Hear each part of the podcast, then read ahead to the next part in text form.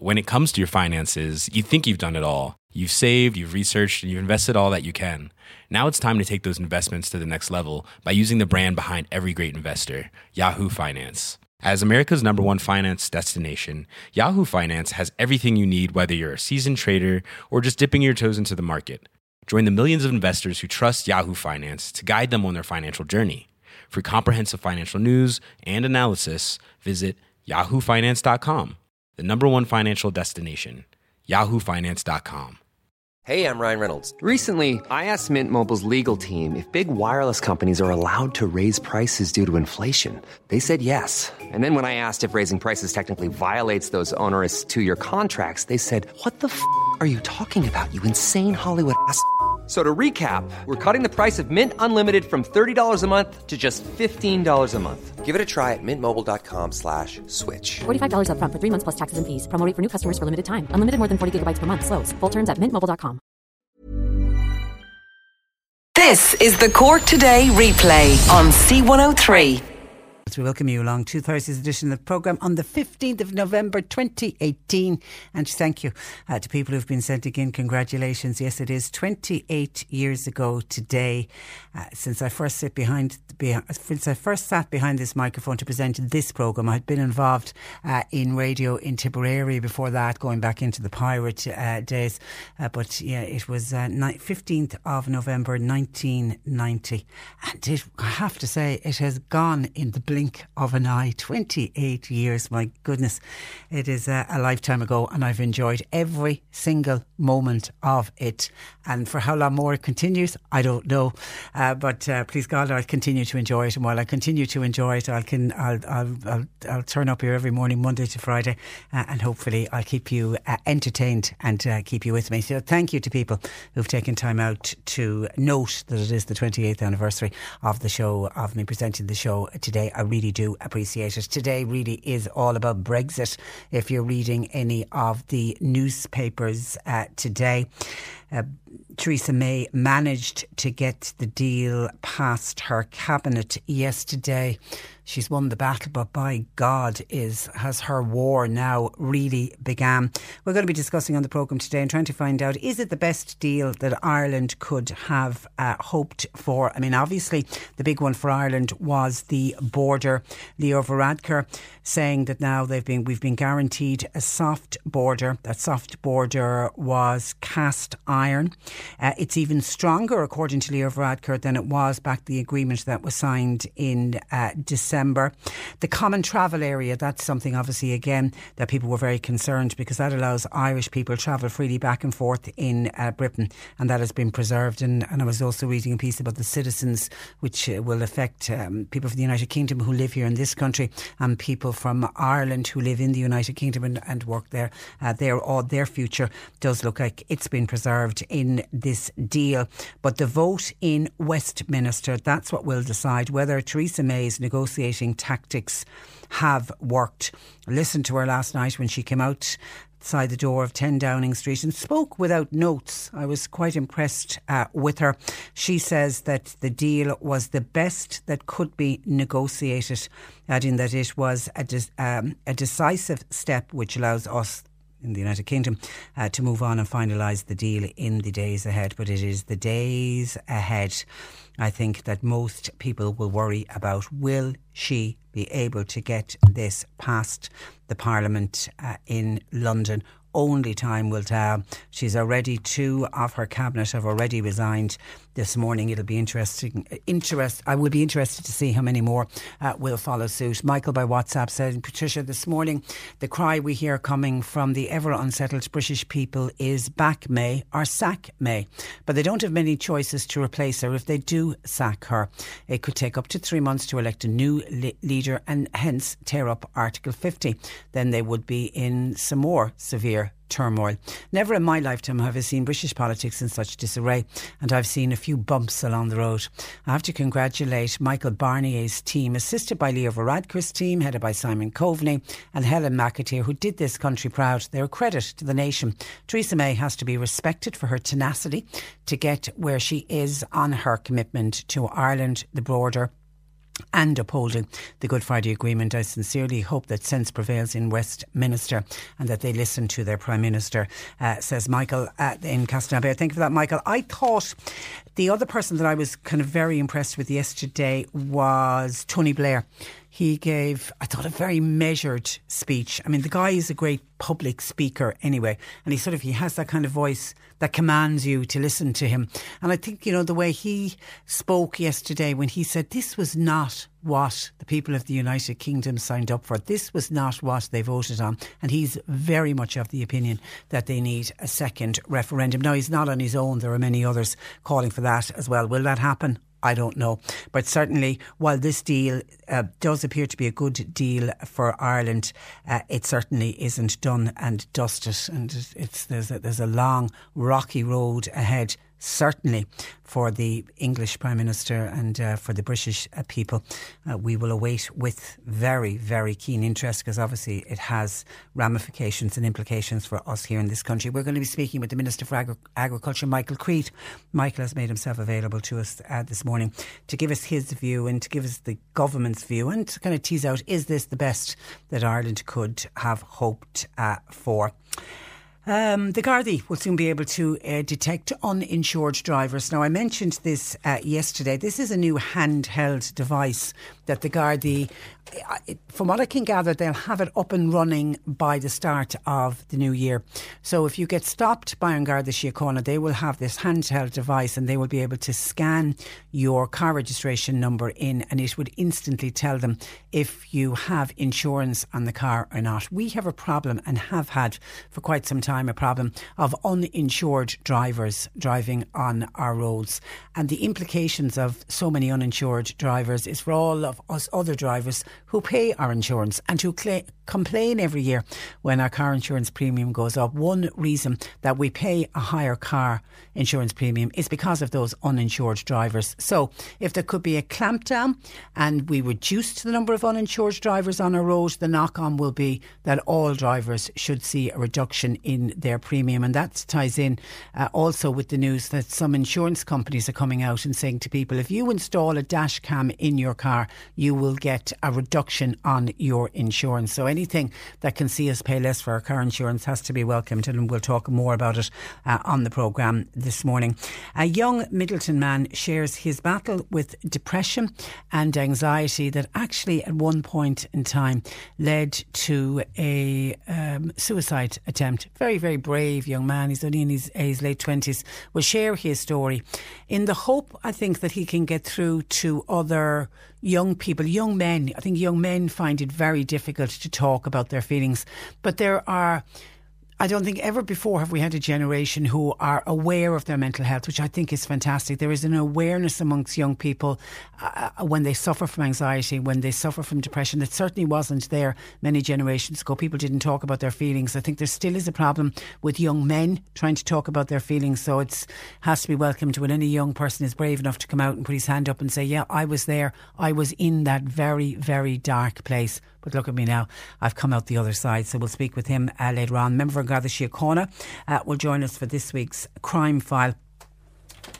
Um, and we will also have your pet questions answered a little bit later on when Jane Pickett, our resident vet, will join us in studio. And I'm just getting news in, uh, and we'll speak with John Hannon from Mallow, who has spoken with us many, many times over. Certainly, is it over 10 years now? I've been chatting with uh, John Hannon. He got uh, diagnosed with a condition called alpha 1. It's a genetic form of emphysema and he has been on this fantastic drug, Respreeza, but there has been so much debate and argument going on about the makers of Respreeza. John was part of a clinical trial that proved Respreeza uh, keeps people with genetic emphysema alive, and when the trial ended, the drug company then ready to roll out this drug went to the HSE and said, okay, now you've got to pay it. And we got into this battle this battle of how much is a drug wor- worth, which to me smacks of how much does a is a does a life, how much is a life. You can't put a price on a person's uh, life. John and other. Uh, people who have alpha 1 have been fighting the system But I can tell you there's a bit of good news uh, coming out uh, on that story today, and we'll find out more about that a little bit later on when John uh, Hannon joins us. 1850 333 103. And a quick mention to Heidi, who has sent in a WhatsApp about fuel prices and picking up on a piece that's making the news in France. Heidi says, Patricia, fuel prices still have not come down in this country, and France, the French people, are going to protest about the price of fuel. The French are great, aren't they? They're really great to get out and protest. Anyway, they're going out and protesting on November 17th, which is uh, Friday. Uh, two days' time. Big protest. They'll block roads. It's going to show the. It's going to. Sh- oh, sorry, the 17th is Saturday. Uh, it is two days' time, but that's Saturday. I'm thinking today is Wednesday. Uh, they're going to have a big protest. They're going to block roads, etc. It goes to show that the French won't sit on their hands when they don't like what's happening. They take to the street they get out there and they protest. We should take note here when our government doesn't listen to us, especially in rural areas, on our concerns. And she sent me on a link from Euronews, which is saying, could fuel prices leave Macron's government in crisis? and motorists in France and in Belgium are hoping to bring their countries to a standstill with uh, these uh, protests. Should we get out and protest about the, the, the price of fuel? And of course, the reason that our fuel price is so high while it slightly uh, gets comes down when the price of the barrel of oil comes down and it certainly goes up when the price of the barrel of oil goes up. But the reason we pay much for our fuel prices is so much of it goes in taxation directly to the government. This is the Cork Today replay on C103 and the latest on uh, Brexit is the British uh, Work and Pensions Secretary Esther McVey has resigned. And uh, I'm also told with all the news coming from Brexit this morning that the British pound has fallen sharply as political turmoil hits uh, Theresa May's uh, draft Brexit deal. Because yesterday uh, the, the British pound, the pound sterling was fluctuating, it was going up and down and up and down. And it actually went to kind of a high that it hadn't been at since Brexit, but now it has plummeted again this morning. Anyway, we will get to that in a couple of moments. But I want to go back to yesterday because hundreds of women protested both in Dublin and in Cork over controversial comments during a rape trial actually that happened here in Cork about the fact that uh, the teenage complainant was wearing a lace thong. There was a protest held yesterday outside the Cork courthouse where women actually draped underwear on the court steps and the railings. I'm told almost 400 women turned out on a very wet and a dreary uh, Wednesday lunchtime to protest at the courthouse uh, and they marched from Patrick Street in the city centre to the courthouse. Now, Fiona Corcoran, our senior news reporter, went along to the protest uh, yesterday and she spoke to some of those attending.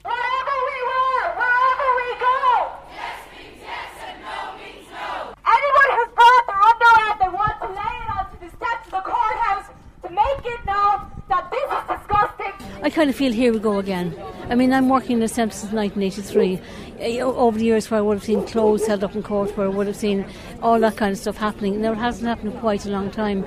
The defence barrister will always try and um, deflate a witness, deflate a woman, kind of discredit her in whatever way they can. But it's not quite common now for underwear to be brought along. But you'd find jury members maybe haven't come across sexual violence before, and that's why they're chosen. Um, and if somebody comes up with some kind of rubbish, like um, you have to think that this girl was consenting because she wore frilly underwear, juries, I think, do take that seriously. And I think if they really want an honest view of what happens in rape cases or what happens to a rape victim, they should get a specialist up in court to say, is it true that it takes people years before they report? Is it true that underwear kind of means they consented? And know in this case there was even a comment that maybe the girl was interested in being sexually active. So what if she was? So what if she was? I mean, people go to discos all the time. They might want to get off with someone that night. So what? That's their own business, but does not excuse rape. And I'm just annoyed and angry with her because this is a senior barrister around a long time and she knows better. And the other thing I'm sick of hearing is kind of let's do more training. They're not thick. You know, they're not like little teenage girls or boys who don't understand the rules. They know exactly what they're saying.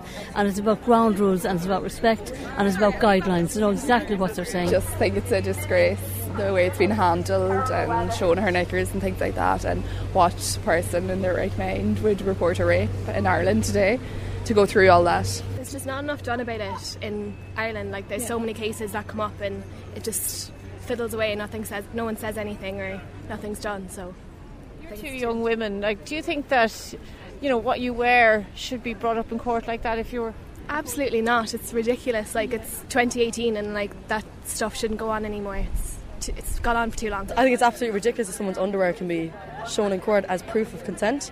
Like I've experienced in this department totally, and I just I can't imagine so a victim going to court after it taking it takes two or three years for a victim to be brought to court, so they have to wait at that amount of time to bring their to bring that person to justice, and then they, it's seen as as okay to bring their underwear up in court when they are so bravely have come to court to, to fight the, the person that has hurt them. Well, I think at this day and age, it's ridiculous to think that a thong, which is worn under someone's clothing, is an open sign of consent. It's not a legal argument, it's a rape myth, and rape myths are known to bias juries. Every other country has different judicial systems that they've brought in since the 70s to help protect victims. Clothing doesn't cause rape, rapists do. You're a young woman, you know, I mean, when you're getting ready to go out, does this ever enter your head? You know, I'm putting on a thong. Oh my God, I'm asking for it.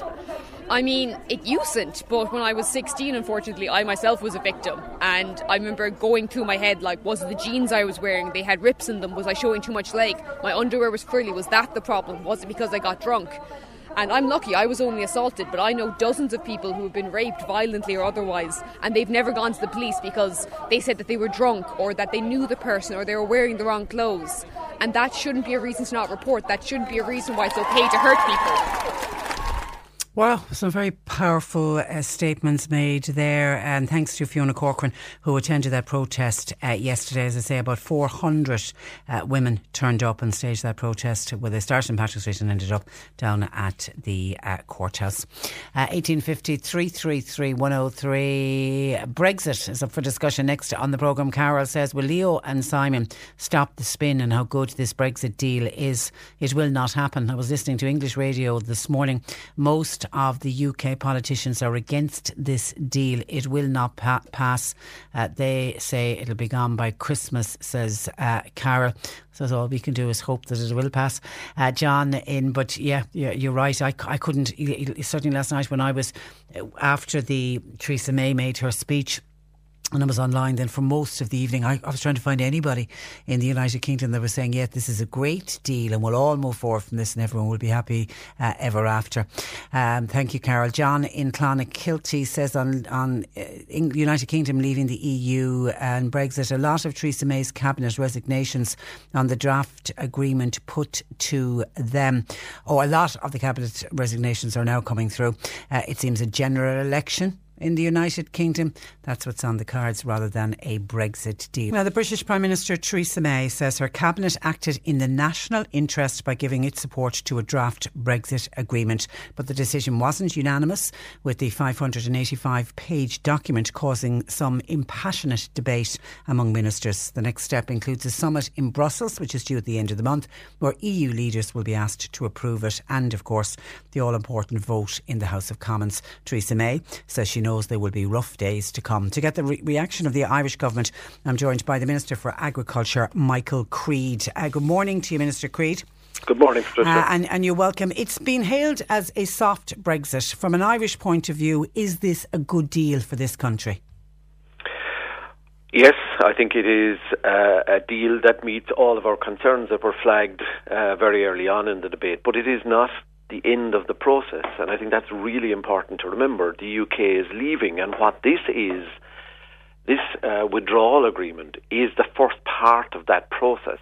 It's the safety net in the event that we do not manage to negotiate during the transition period, which commences the transition period at the end of March 2019 and runs until the end of December 2020 it, that safety net, that withdrawal agreement, uh, will kick in unless and until in that intervening transition period we fail to negotiate the future trading relationship. So our concerns in the context of those negotiations around the withdrawal agreement were what were articulated last December.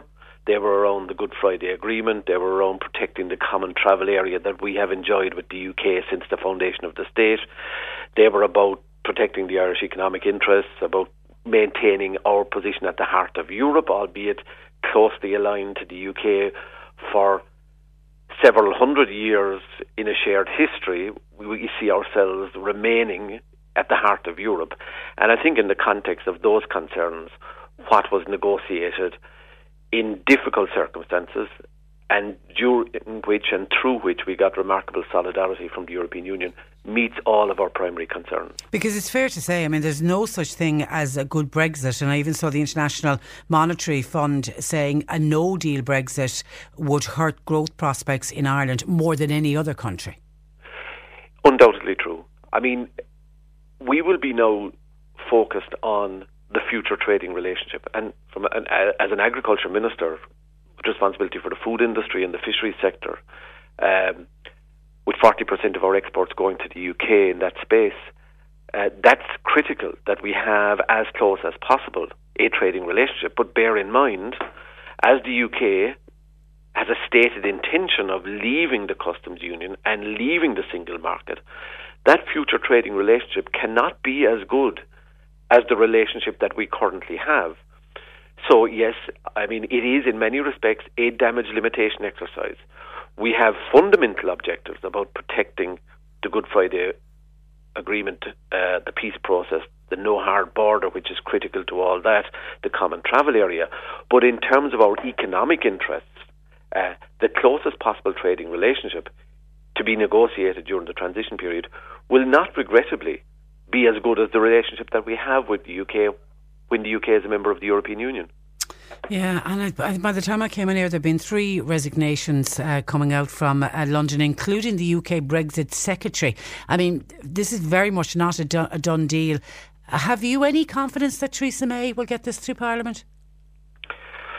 Well, I, I, being honest, Patricia, and I think the number is at four now. In fact, is it? I'm literally, literally watching the ticker tape on, on, on, on BBC as Theresa May is on her feet in the House of Commons at the moment, and I think we have four uh, cabinet resignations. We really need to remain focused on the issues that are within our control. We negotiated through the European Union with the sovereign government of the United Kingdom. We engaged as an Irish government in conversations, obviously, with the UK. I did with my counterparts in the UK. At one stage, it was Andrea Leadsom. More recently, it has been Michael Gove. Uh, but the negotiations are prosecuted for us in the detail by Michel Barnier, engaged with the UK negotiators. Ollie Robbins would be their lead negotiator. Um, we really can't control what happens now in the House of Commons. It's it's a great, you know, for those who are interested in, in, in the Machiavellian nature of politics, it's, it's a fascinating watch. But we have to remain focused on the things that we can control ourselves. Um, you know, we, we welcome the fact that, that yesterday the cabinet approved it in the United Kingdom. We're conscious, you know, the next step is the formal uh, heads of state meeting to approve it, and then it goes to respective individual parliaments, and that's expected here in the Dáil uh, after that heads of state meeting in the 25th of November, and subsequently also in, uh, to that meeting in the House of Commons uh, for approval. I don't really know. I obviously, uh, you know, follow with some interest the the mathematics of the House of Commons, but that's really an issue for them. We need to ma- remain really focused on what our strategic interests are, um, and and you know.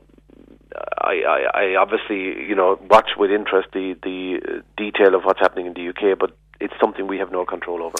Yeah, I can see some people that are, are texting in about is there a possibility that there will be a second referendum in, in England? And I, I listened with interest to Tony Blair uh, last night, who I felt gave a very measured reaction uh, in, in a speech in, in London, where he was citing a second rec- referendum and, and he was saying, like, it's Brexit in name, but tied still to Europe in reality. He said, that, you know, there will be disappointment on both sides. He said, whatever the people voted for, they didn't vote for this, and went on then to say that it should be put back uh, to, to the people.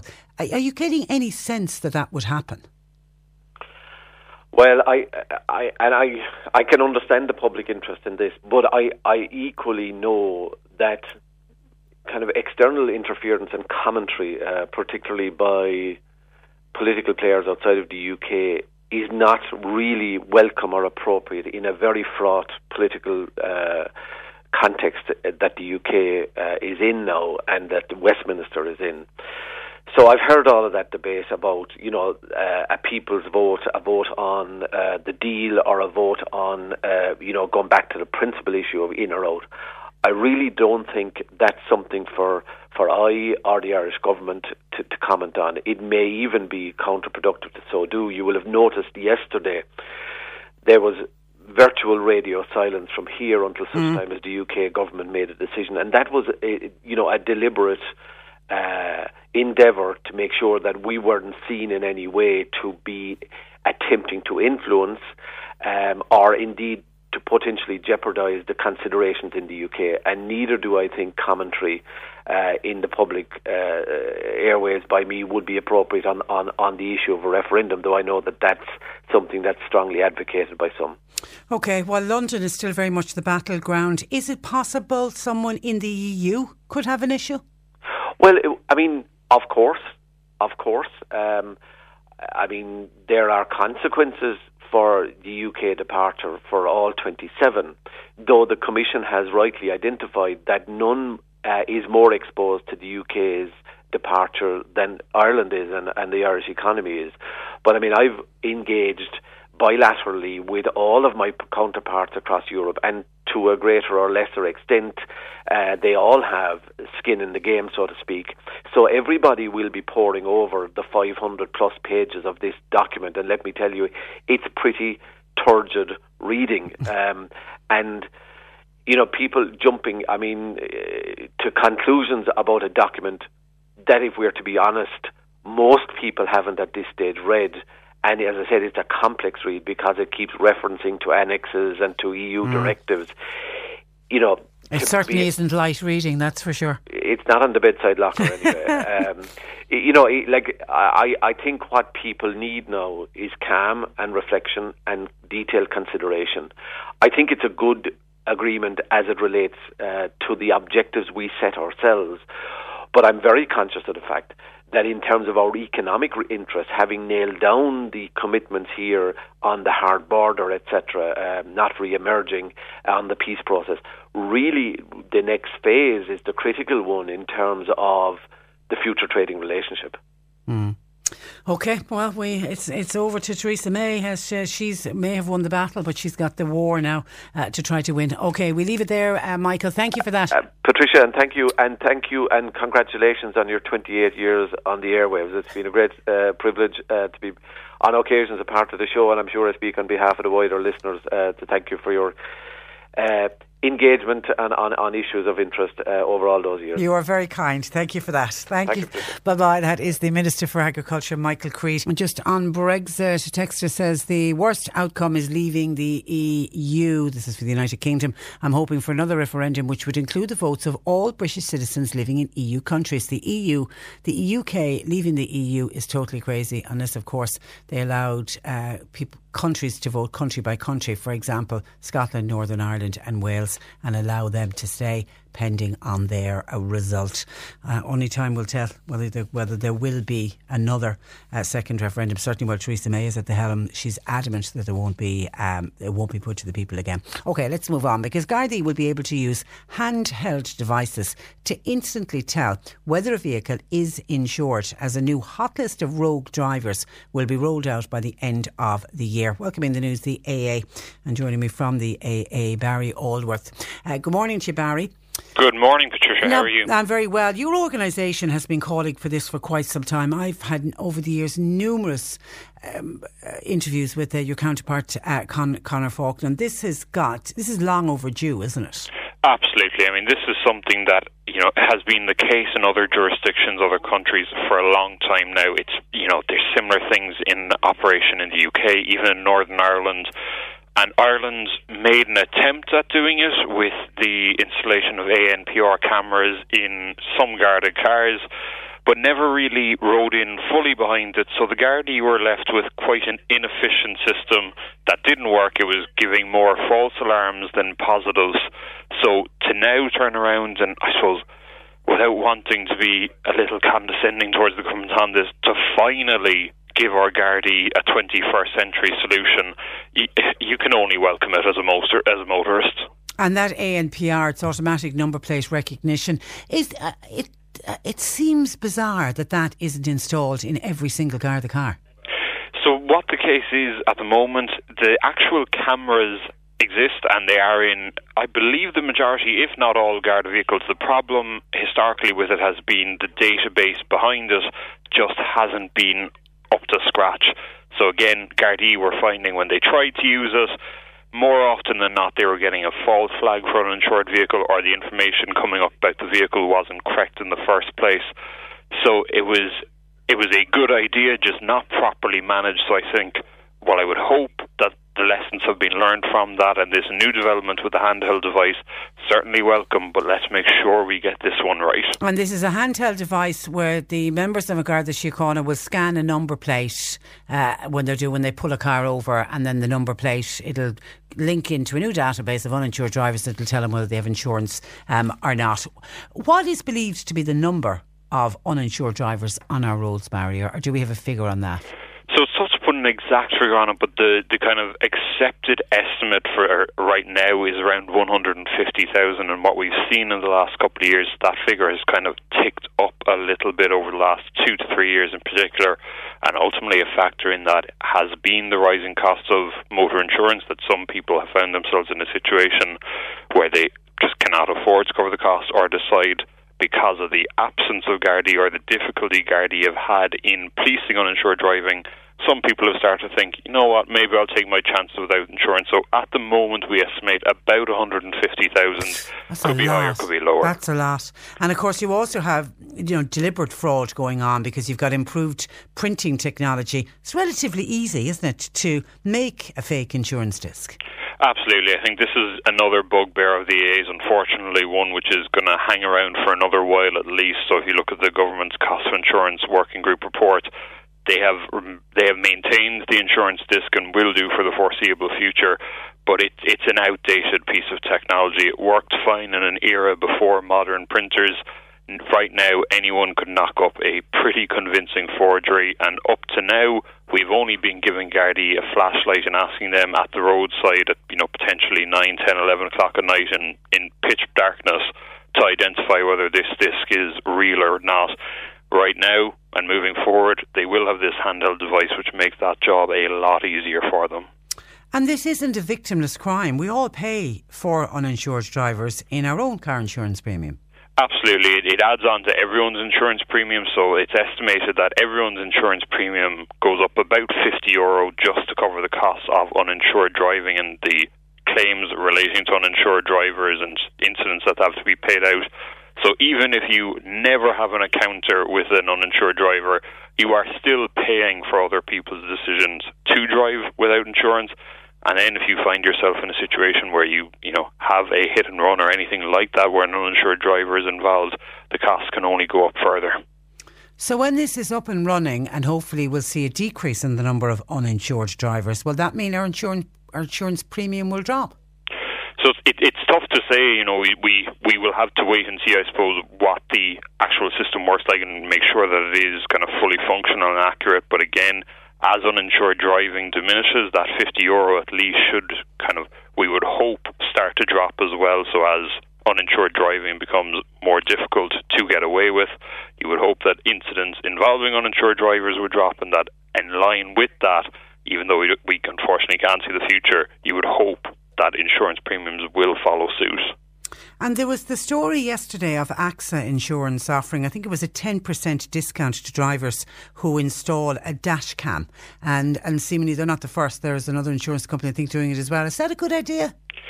It's it's it's an idea. I I would put it that way. I think ultimately what we know and why this idea hasn't really been rolled out on a wider scale, you tend to find that the kind of driver who is willing to install a dash cam or will put a dash cam in their car by and large tends to be a very safe driver anyway and they tend to really be conscious of their driving behavior so i think what you'll find is the type of people who who avail of this discount and choose to fit a dash cam, you know, it may work for them, but they would probably be a lower risk profile anyway, and in line with that, get a lower insurance quote.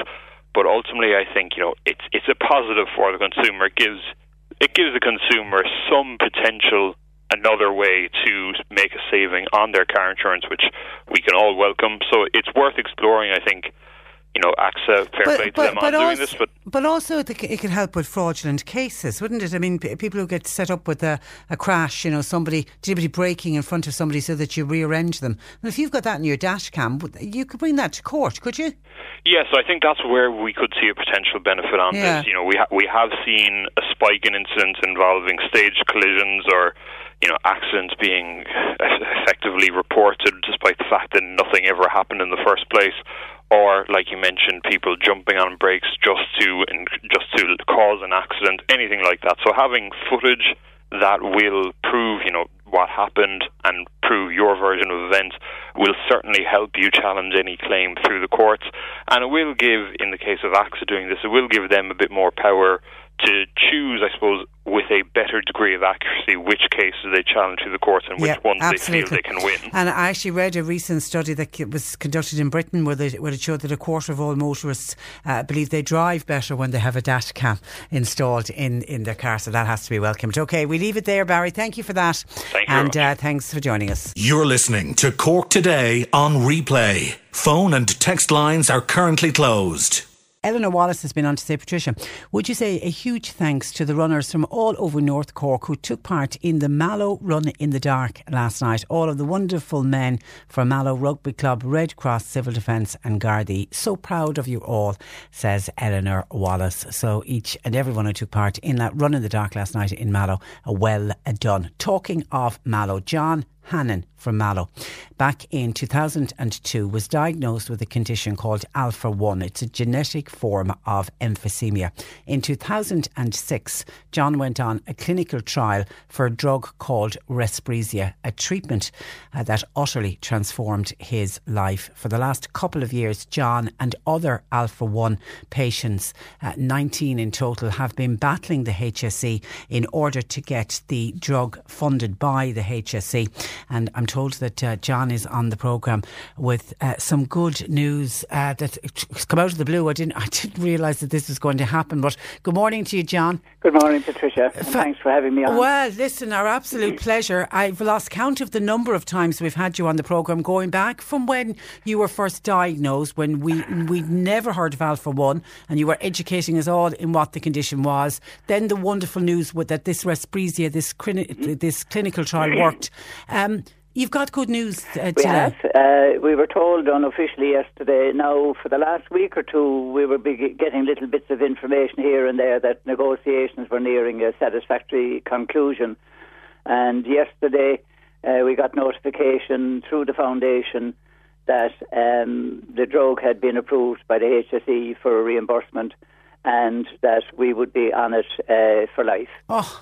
So that's just, it's obviously uh, at the minute now, it's just confined to the 19 patients who remain on it.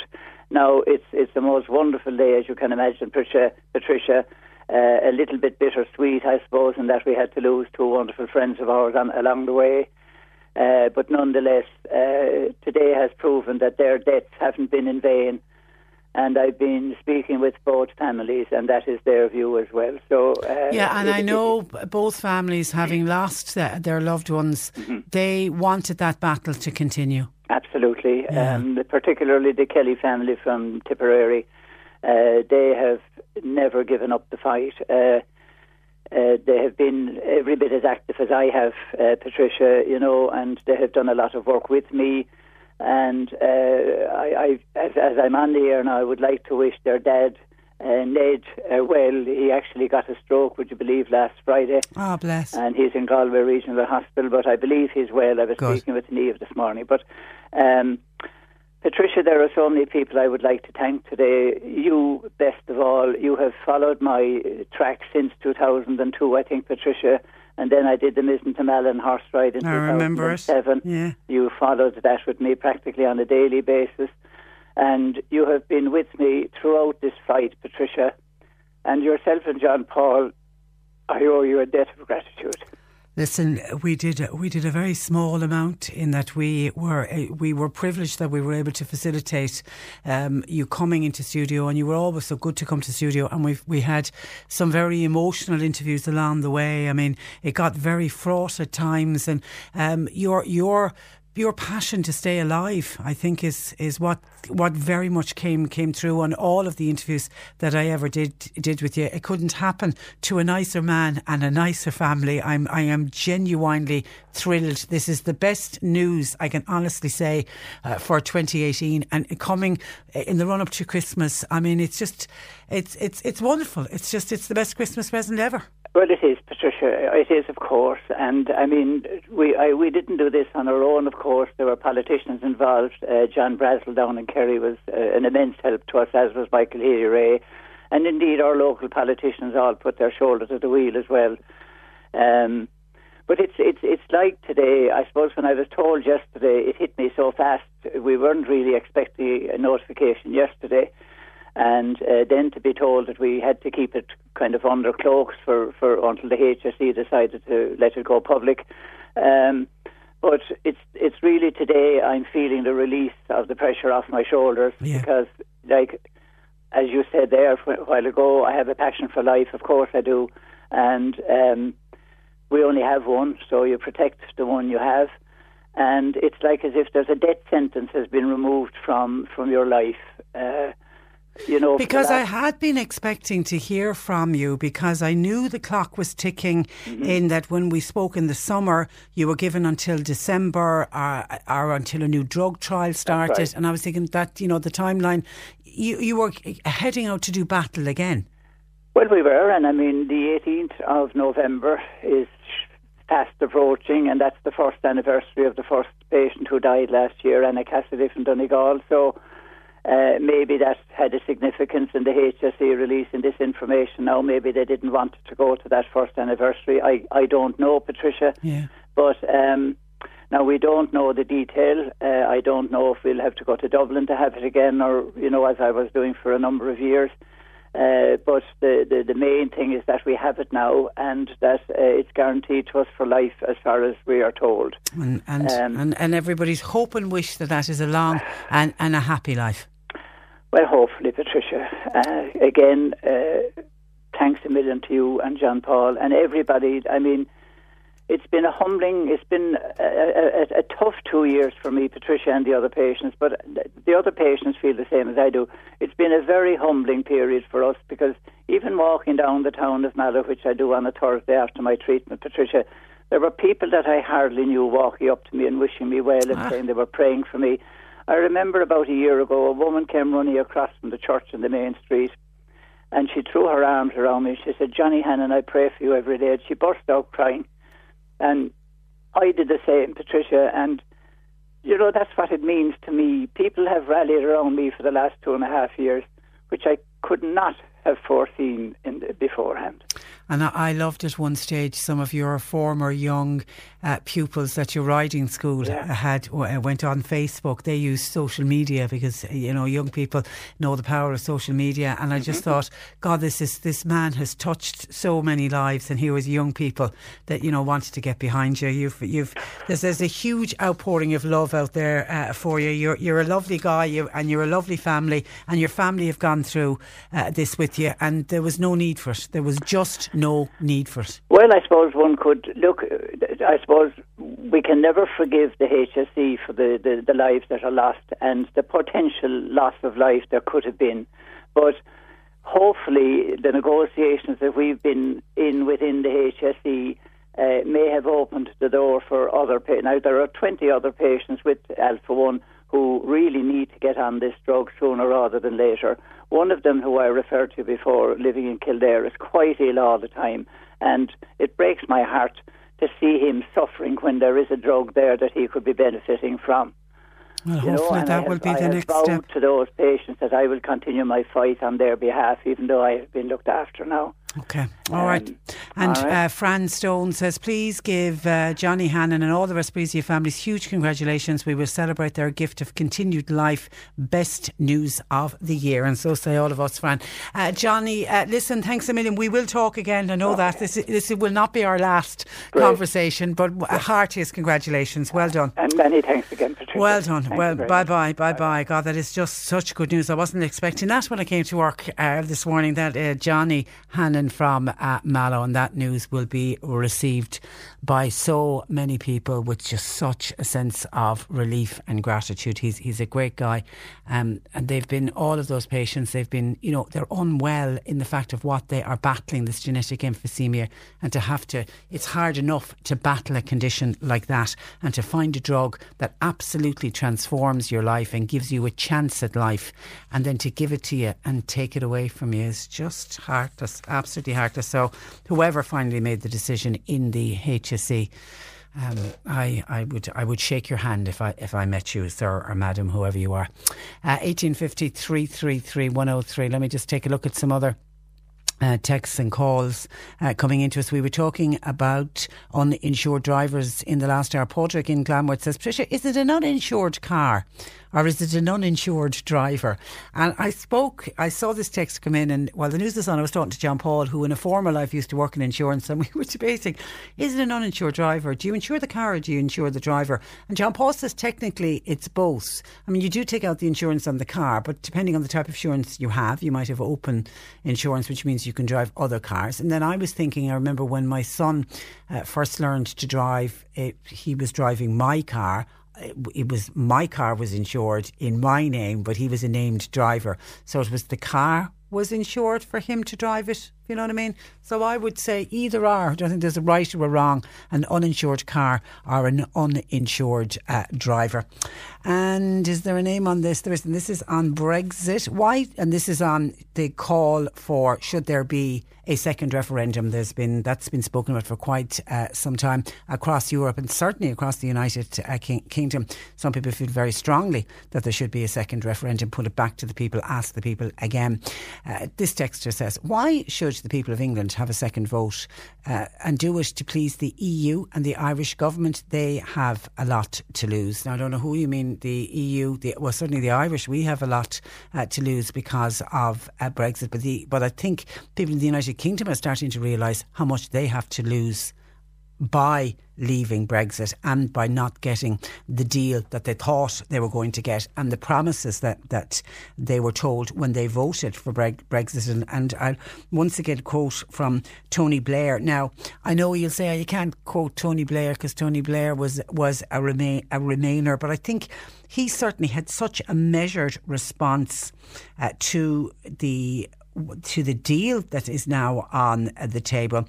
And he has came out and said it needs to go back to the people. This wasn't what the people of the United Kingdom voted on. He said, I know it is said a new vote of the people will also divide, but he said, a reconsideration in the light of all that we now know, accepted by all, is the final word, especially if accompanied by a new willingness on the part of Europe's leadership and Britain to deal with the reasons for the Brexit decision in the first place. He feels that is the only hope of unity into the future because what they now have is a very, very divided country.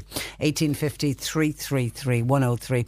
John Paul takes your calls. Text or WhatsApp 0862 103 103. And lot lovely text in to say the very best of luck to Johnny Hannon from Mallow and good health. Great news, thank God. C103 Jobs. With Jobs Expo Cork coming to Páirc Uí Chaoimh on November 17th. Your bright new career begins here. Register at jobsexpo.ie. Skibbereen Credit Union, they have vacancies for a member services officer and a clerical officer, while deli assistants are required for Fuller's Centre Union Hall. Um, full and part time positions are available.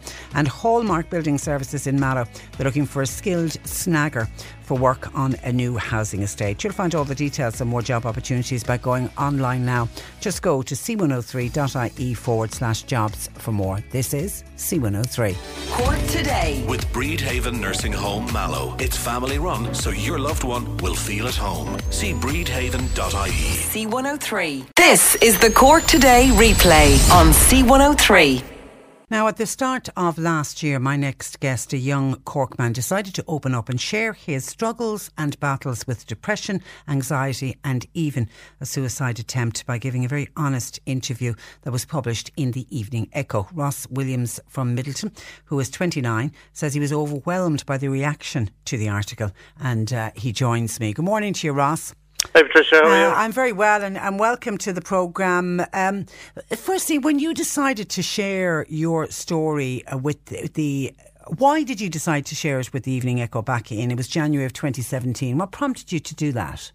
Um, I suppose, seeing as I had, I suppose I kept it for so long to myself, and um, I'd read a few other articles, such as Bressie and Conor Cusack would have been the two main ones, and they were really what helped me at the time. And I thought, um, and just from speaking a few people who I was surprised that that were suffering something similar, I said, um, it would just might help someone, and it did because the reaction I got was phenomenal, and um, I was just so glad I did. But that was the main reason, is just to help even someone, even one person.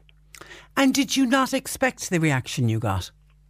Not, no, not not near as much as I got. I think I got something like 200, 300 messages Wow. that week um, from as far as Canada, Australia, America, um, obviously Irish people living abroad and stuff like that. But everyone from like teenagers to uh, a, a man in his 80s who was living in America, all suffering with some sort of depression or anxiety. And I just never would have expected that. Or even people, say, from my hometown would have messaged me privately and told me, people that I would have known, but never would have known what they were going through. And, and that, and that's what I was going that's through. what people were sharing. That yes, I've been where you've been. Is that is that?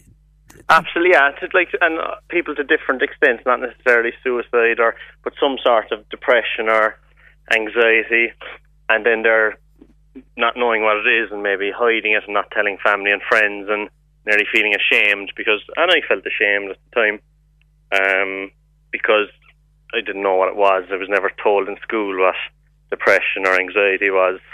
Um, whereas I'm not ashamed. I'm proud of my story. I'm proud to tr- try help as many people as I can. Well done, well done. Let's let's share some of, of your story. When did you start uh, to feel down, and have you any understanding of why you started to Uh, feel no. so low? Uh, this probably started when I was back in school, so maybe back as far as 2007, 2008, when I would have done my leaving, so but more so when I started going to college, which had been around 2009. Um, I just didn't feel right, and I didn't know why. Um, and there was no real reason, and that's the main thing as well with me. I suppose my story, I had no real reason. Not that you need a reason, but I had no trauma. You know, at, um, You weren't being or like bullied, or was no- exactly, yeah.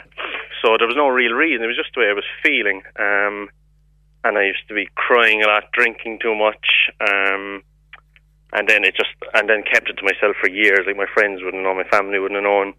Um, I wouldn't have never have told anybody. So then, probably after six, seven, eight years, I couldn't take it anymore. Basically, because I was hiding it for so long. Again, And you would- you would because I didn't know what it was. So when you would feel down, you would what withdraw and just not interact with people. Ah, yeah, absolutely. Um, when I was renting a house in Cork, I wouldn't leave my room for day for at the weekends. I mightn't leave the room for days. I'd go up to my room after work. I I mightn't leave till the next morning. I wouldn't eat. I wouldn't talk um, because I was putting on such an act during the day. I'd go home and cry myself to sleep every night. Um, and and try sleep. I wouldn't sleep a lot of the time. I'd have panic attacks, anxiety. What Always what, were the anxiety attacks like? Oh, horrific, horrific. I didn't sleep for two, three years properly without like a full sleep. Um, and anxiety about worrying what people were thinking of me. Did someone spot today that I might have been crying or that I wasn't feeling well? Did someone spot that? Will someone know know my secret? Because it was a secret. It was a huge secret. And you you felt you could open up to no one. No, because I've never, I'd never heard of anyone open up to me or to anyone. I didn't know anyone that I knew that had. I didn't, I didn't know what depression was. I never heard of it really. Yeah. So I didn't know why. And then I was kept telling myself this story in my head that you have everything. You have family. You have a job. You have friends. You know, you have everything. Why would you be sad or why are you crying? And beat myself up over it. Life is full of what ifs. Some awesome, like what if AI could fold your laundry? And some, well, less awesome, like what if you have unexpected medical costs? United Healthcare can help get you covered with Health Protector Guard fixed indemnity insurance plans. They supplement your primary plan to help you manage out of pocket costs. No deductibles, no enrollment periods, and especially no more what ifs. Visit uh1.com to find the Health Protector Guard plan for you. It's that time of the year. Your vacation is coming up. You can already hear the beach waves, feel the warm breeze, relax, and think about work. You really, really want it all to work out while you're away. Monday.com gives you and the team that peace of mind. When all work is on one platform and everyone's in sync, things just flow wherever you are. Tap the banner to go to Monday.com. When it comes to your finances, you think you've done it all. You've saved, you've researched, and you've invested all that you can. Now it's time to take those investments to the next level by using the brand behind every great investor, Yahoo Finance. As America's number one finance destination, Yahoo Finance has everything you need, whether you're a seasoned trader or just dipping your toes into the market. Join the millions of investors who trust Yahoo Finance to guide them on their financial journey. For comprehensive financial news and analysis, visit yahoofinance.com, the number one financial destination, yahoofinance.com. And then you lost your, your wonderful mum in 2013. How how did that affect you, and how did you deal with that loss? Um, yeah, like I, I would have went to a lot of counselling and stuff, and that would have always came up. But obviously, it was a big part. But this was happening way before um, my mum ever died or was sick. So obviously, it didn't help, and it was a tough loss. But it wasn't the re- wasn't the reason. Um, I was suffering with depression, but obviously, it didn't help, and I probably withdraw withdrew a bit more probably if I started drinking, I'd drink a bit more. Um, and I still wasn't dealing with any problems. I didn't deal with that grief on top of my own issues, which probably started spoiling everything out of control then eventually. And did you drink to try to block out the feelings? Yeah, because like, like I wasn't drinking every day, but it might be a Saturday night with friends, but I'd drink because you might feel okay for two hours, three hours, and that's the only time you might feel good for the week. But obviously, after a couple of hours, then you're back to square one. The next day, it's worse. And um, yeah, it just it was it wasn't good for me. Did did you also start taking tablets, prescription medication? Yeah, so I would have went to my GP, and like I'd be tablets didn't work for me, but I, I I'd be very slow to dismiss them because they obviously do work for some people, and some people really need them. Yeah. And I and I went to a GP, and I suppose that's his job. Like he's not going to send me out the door and not give me tablets. Um, but I just found I was on so much. I was like 24 or 5 years of age, maybe, on 12 tablets a day, I think. Um, like antidepressants, was it? Yeah, yeah, everything from like Xanax to sleeping tablets to like um, learning kind of for bipolar personality. Um, all started, and I just they were horrible. I couldn't feel anything. Like I was just I couldn't sleep with them. I couldn't eat with them. I put on about 20 kgs, 25 kgs in weight. Yeah, just some kind of be bloated from the tablets. And wow. again, they do work for some people. I hated them. They just I know, I know. working for me. Uh, But but you're taking the tablets is almost like putting a sticking plaster on. You're not dealing with. Absolutely, exactly. Yeah. Like, and that's the one thing I was never asked. Not really why. It was just like you're sad or depressed. There's tablets. It was never, and only for did I just stop taking them. I would still be on them because I know people that are have been on them for years, and they are hard to come off because you do Get addicted. Addictive, Absolutely, addictive. absolutely. Like Xanax and stuff. They're they're highly addictive. But As you say, they they have a role, but you've got to be very careful that you don't end up uh, addicted to uh, to them. Take me to the night, uh, St Patrick's Night 2015, uh, Ross, and talk me through what happened. Yeah, so I suppose I would have went through, like I explained to you, the same cycle of, you know, going to work, tidying it, coming home, crying, not leaving my room. So this was going on for ages. So Patrick's Day was with a lot of my friends in a nightclub in Cork um, at around, whatever, 12, half 12, obviously, was after drinking. But I was obviously surrounded by hundreds of people and loud music, and I never felt so alone. I may have been in an, empty room. I just I never felt anything like it. So I decided in that nightclub that I was going to kill myself when I got home. So I was in Douglas at the time, so I got a taxi out. I had a drawer full of tablets because I think I was collecting prescriptions at either a month or two months at a time. Um, so I would have had a big stash of them. So I can't remember how many tablets. There could have been like 160 tablets, 80 tablets. I'm not sure. So I sat on the edge of my bed, text my friends and family, just uh, and I couldn't cope with what I was going through anymore. They tried, and so took as many tablets as I could. And don't really remember much after that. Only that I know two of my friends were still up because this was probably three in the morning, two in the morning. They drove over, got in the door, and I don't really remember much after that. But they told me they brought me to hospital. Um, I wasn't breathing by the time I got to the hospital, or not really breathing in because it was put on. Uh, so I went into intensive care for three days. I didn't wake up for two days. Um, it was helped to breathe. And I remember when I did wake up, there was a guy across the ward from me in ICU that uh, tried to commit suicide, same age as me, tried to commit suicide. And he drove his car into a wall and he had permanent brain damage. And uh, that was kind of a real eye opener. That's how close I was. No, I, when I when I woke up, I didn't really care. Didn't really want to be alive. I wasn't happy that I was alive. Um, obviously, I am now, but it took me a long time. When I woke up, I didn't really care. Like I wasn't bothered. So that wasn't even a turning point. Um, sorry. That wasn't really a turning point for, for No, you. no, no, not at all. Um, not even close, really, to be honest.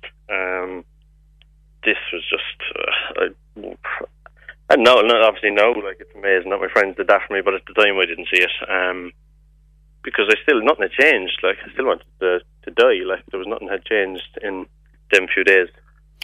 And how how did your family and your friends react to to that news?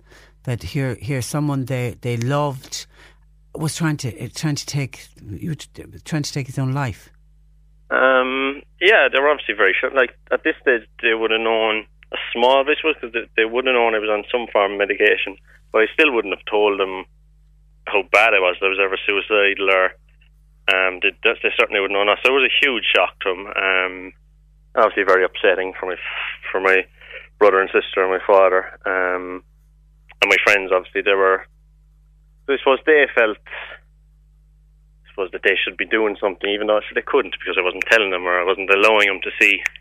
Um, but it was very distressing for them, same way as if a friend of mine did I'm sure he'd be, you know, distressed or heartbroken. So, do, do you know then what was the moment uh, of the journey to recovery, and when did that journey to recovery begin? Um, probably when I was there's a I was going to Midleton Hospital every second week. I wasn't working, and just went to see a psychiatrist, and I just hated. I hated going in there. I hated taking the tablets. I hated going to the waiting room. I hated going into a mental hospital or an outpatient hospital. Um, I just hated everything about it, and I said, if I don't do something, I- this is going to be me in 20 years. I'm going to be highly medicated, won't be able to work. Um, so I just stopped taking tablets. I just stopped. I just rang the Midleton Hospital, were, I think, the HSE, and just told them I wouldn't be coming anymore. And they said, fine. And from there, I just stopped taking tablets. Um, a very good friend of mine got me into exercise. He started dragging me out with him in the evenings, just walking dogs or doing something just to get me out of the house because I wasn't leaving the house. Um, and that was just a start. And I started to talk a bit more then as I'd meet um, this friend of mine. He's a small bit older than me, and he would just drag words out of me. So I started talking a bit more. Um, I tried counselling. Took me four or five different counsellors before I found one that I kind of half thought was okay I hated it. I didn't want to talk. Um, and that was kind of the start. It basically the more I started talking um, and opening up to people, to friends, because what I was not surprised at, but they would do anything for me, and that I could ring them at any time of the night and tell them anything, tell them what I was feeling. Whereas I never felt, never thought that before, um, because again, I'd never experienced it. Um, I'd never seen it. Again, like you're kind of a young fella in his twenties, we don't talk about our feelings. We don't tell people we're sad or we're crying, or especially when I had no real reason to. In my head, anyway, no logical reason. I think we're getting at schools. I think are getting better at it. Yeah, I think so. Um, I, I was at an event um, run by Clean O'Hanlon, who is doing great work at the moment. She ran an event for Pieta House in the River Lee Hotel two weeks ago, and I was at it, and I met a guy called Graham McCormick, who was on Nationwide, and he's starting to speak in schools. He's a kind of a, he'd have a different background to me, different story, but same message, I suppose. He's been through probably a lot worse than what I have. But he's starting to go around and speak to schools and stuff, and I think that's hugely important because it's, gr- it's like young fellas should know, or girls, that it's okay not to feel Okay. happy. Exactly. It's okay not to be okay. Like I still have bad days, but well, of course you do. Like some days you wake up with a pain in your back. You don't beat yourself up over it. You're going to have bad days in your head too, but you just learn how to manage it or talk to someone. And um, whereas if if if I knew what this was in school, like it could certainly help. If there was a wellness class or a anything where you could just talk, because that wasn't. This is like ten years ago. I did my leaving cert, so not that long ago. But it's great Yeah. to see things changing. It's brilliant. But, because but I mean, it's it's like if if you went out in the morning and you broke your arm or broke your leg, you'd put a plaster of Paris on it, and people would say, "Oh, sure, God help you, are you all right? You broke your leg." But w- what is it about when we have mental health issues that we can't talk about it? Exactly, and I think girls are probably a lot better than it, but Mm. guys still aren't. And it's like everyone's going to the gym and have personal trainers, but you tell someone you're going to counselling, they think there's something wrong with you. I know, I know, and we Um, shouldn't, we shouldn't. No, And how would you describe your mental health now? uh, very, very good. Um, like I still have bad days, but I work on it. I try not to drink as much as I used to. Um, I exercise. I try to get out in the fresh air. I very selective at who I hang around with, who I listen to. Um, I met a guy yesterday in Cork who's um, who we well known around the Cork kind of scene for a lot of things he's doing, and I'd never met him before. But we had been chatting, and we sat down and met in Cork coffee shop for an hour and just chatted about like mental health and well being, and like, that's that's and he's similar age to me. Like that's things changing. That's uh, so Um, positive. Instead of sitting down talking about soccer or Yeah. you know, rubbish, we were we sat down and spoke about Our oh, mental health. feeling. Yeah, exactly. How fantastic. Which is normal. Like, So your your your message to anyone, Ross, listening today, who's identifying with your story, battling depression, battling anxiety, what what what, what what's your message to them today? Well, first of all, I think it's, it's okay. It's normal. You'd be surprised how many people suffer with it. You're not the only one. You don't need a reason. You don't have to have like you can look at someone else and say, sure, they should, you know, they have a lot worse than it. But that's irrelevant to you because what's in your own head is real. Um, so first of all, it's okay and it's very normal.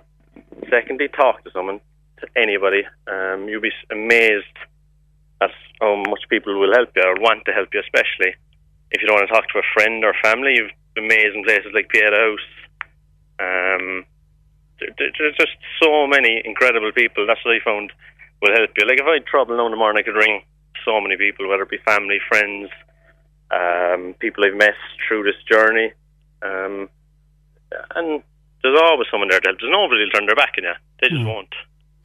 Yeah, because you're you're a much loved son, brother, nephew, friend. There's so many people out there uh, who care for you, and that's the important thing. And, and it's to know that. But when you're in that dark hole and that dark place, it's it's unfortunately very hard to see that. Uh, there's a number of people uh, reacting to your story. Ross, one listener says, "Oh my God, I'm sitting in the car parked outside Dunnes Stores, and I'm in bits listening to this poor boy and what he's been through. I just want to say to him, fair play. He's an inspiration to anyone suffering from depression who is listening to this this morning. If I met him in person, I would love to shake his hand. Well done, uh, Ross. And uh, another one says, the poor boy on your show, he's so honest in opening up about depression. He would be a great asset to people, uh, helping them. The courage that he has to uh, speak out. Someone else says, well done to Ross. What an amazing story he's sharing with us this morning. If only more people uh, would share stories like this. Somebody else says, that boy, that boy is Ross Williams is his name. That boy with depression should write a book. Have you considered writing your story, Ross? Um, no, the the article now is kind of as far as it's gone, but I'd like to do a bit more, even speak about it or talk to people about it or Yeah. anything. And just a few, few things, like I'd love to be called a boy. I feel I'm not a boy anymore. I wish I Well, you're all getting well. You're you're, you're under thirty. Hang on to the boy bit for another while. But Well, um, they say poor boy. I actually feel lucky, to be honest. I feel very lucky because I'm kind of starting to figure out my life now at 29. yeah, Whereas some people go through their life and they'll never figure it. You know, people might live with this for 50, 60 years and never talk to anyone about it. So I'm actually lucky, to be honest, I think, um, in that I've I've figured out my life, but I'm definitely on the right track and it's a I'm great way to look at it. It's a great Uh, way. I am- I am and are you, and are you lucky. are you working? Yeah, yeah, I'm working full time. I'm actually in work there at the moment. Oh, yeah, okay. Um, Someone else uh, has suggested, would Ross ever consider going into counselling? What an amazing counsellor he would make. Yeah, like obviously I'm not qualified, and there's loads of good counsellors. But like I do, anyone that ever messaged me, I'd talk to them. But again, I'd always say talk to a counsellor. But maybe it's- Would you it's- try? Yeah. So, Um, it's I am looking to do like I could, this obviously this story came out in January 2017, and I got a lot of messages, and then obviously it just fades away. And I suppose it was at that event that I was at a line for Pieta House that Clean O'Hanlon ran. That that's when I saw so many young people. Uh, there was panels like speaking about mental health and stuff. And it was like, you know, it's great actually. When you see someone, when I see someone talk about it, that's what inspires me then, Hmm. because I'll always get something off it. Um, and that's kind of what kind of prompted me to do it again. So I'm, I'd like to do some charity work, whether it be with like mental health awareness or Mental Health Ireland or uh, Pieta House or something. Maybe not counselling, but just anything basically. Um, Well, you, you have a great story to tell and you're very articulate. You tell it very well. So, continued good health uh, to you. Um, and I can see lots of texts coming in. They're all calling you a boy. Sorry about that. Hey, tell that boy he'd make a fantastic uh, counsellor. What an amazing story, somebody else says. Hi, Patricia. What a fantastic, brave young young fella uh, to tell his story. I suffer from depression myself many, many times. It's such a dark place to be in. Well done, Ross. Thank goodness you've come out of the dark. Long may you stay in the light. Ross Williams to Midleton, it's been an absolute pleasure.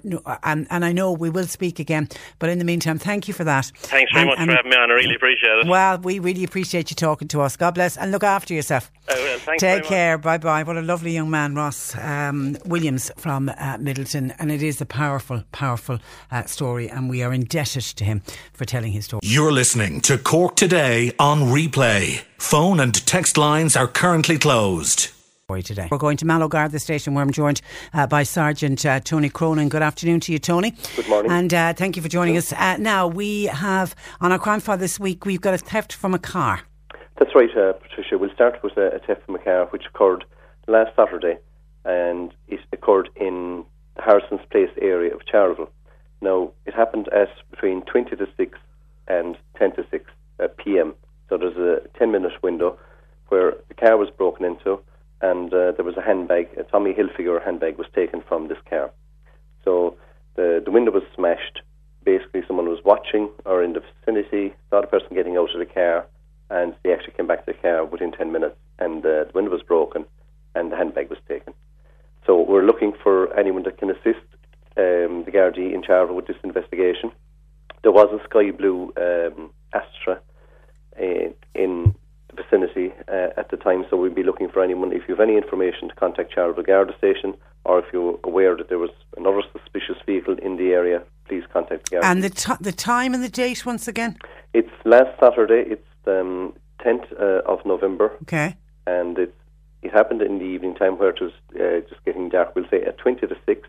Okay. Uh, there was a 10 minute window when the car was parked up, and next thing the God, the window was uh, smashed and the handbag was taken As as we know, unfortunately, from reporting on these before, it's can it's all, it can be all over in seconds. They can get in and get out Yes, once they spot the bag. crime. Yeah. 20, 10, 15 seconds, and they've left the area. Shocking, shocking. Okay, and unfortunately, there's been a number of burglaries. I believe six in total. Yes, um, to begin with, um, last um, Sunday afternoon on the 11th uh, of November, we had a, a burglary in Annabella Court in Mallow. Uh, it happened in the afternoon between 2 p.m. and 10 p.m. and the house, we'll say, was ransacked. So we're asking anyone in the vicinity of Annabella Court, we're talking 2 p.m. to 10 p.m. last Sunday, it might trigger something with you that you saw someone hanging around um, this area or this particular house or there was someone acting suspicious, be it on a bicycle or a car or just watching people coming and going from houses.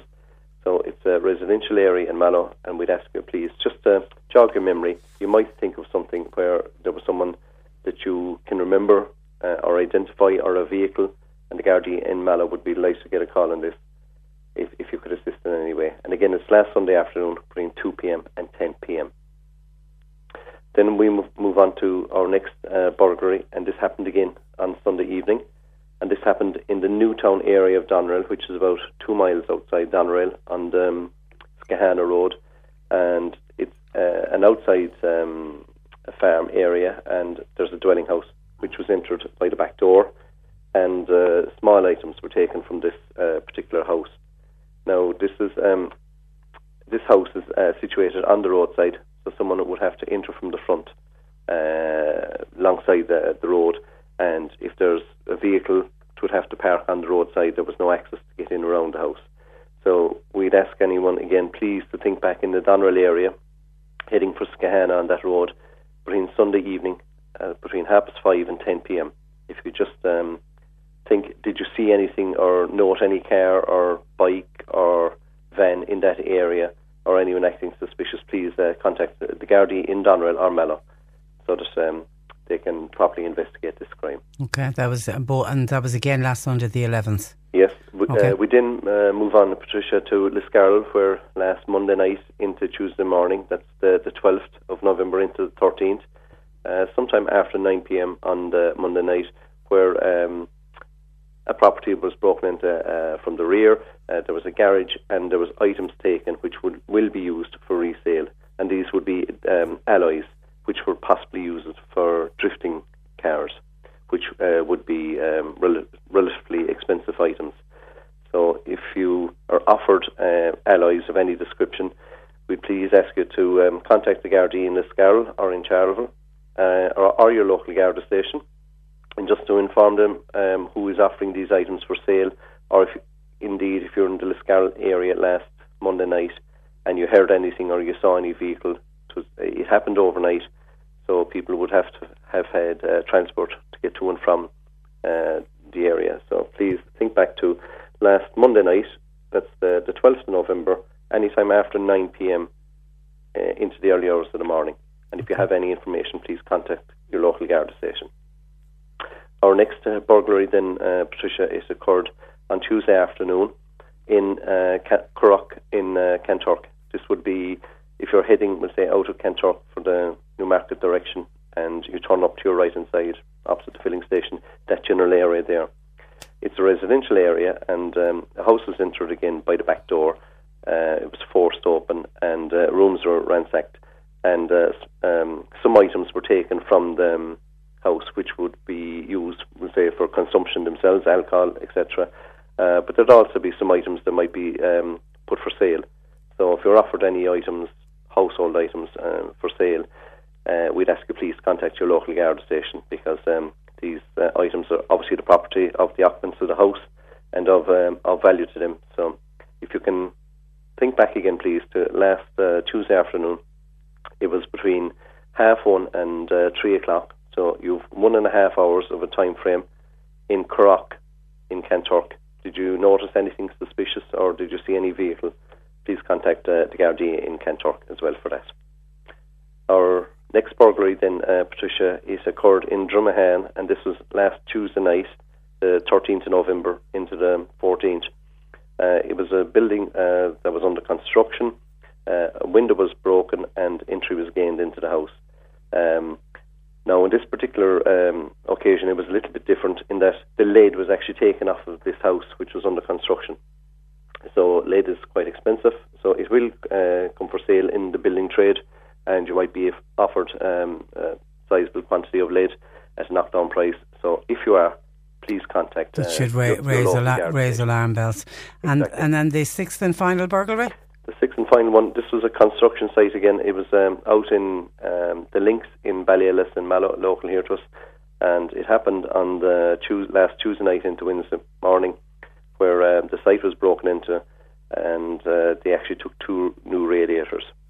And packaging from other items was removed also, but uh, wasn't disturbed. So they probably intended to come back uh, to this area again. So what we're looking at here is um, two new radiators. They will come on sale.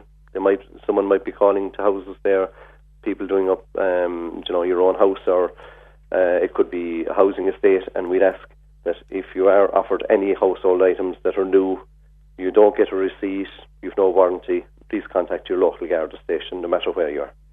Okay, and you want to offer words of advice to people who are in definitely in the lead up to Christmas. The Christmas ads are already well starting to uh, appear. Different safety operations uh, in place with regards to uh, to driving, to drink driving, to driving on your phones, to speeding. And actually, I saw uh, a piece in the paper today on the number of people caught while driving on their mobile phones. Staggering number of people have been, have been caught. The stupidity of using your mobile phone while driving.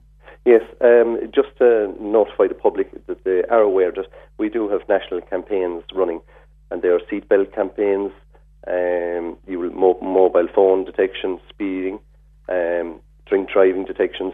So there will be a lot more of these, um, we'll say, uh, checkpoints and uh, detection areas, we'll say, allocated over the next number of years for the Christmas period, and there will be a lot more uh, visibility of Gardaí on the roads.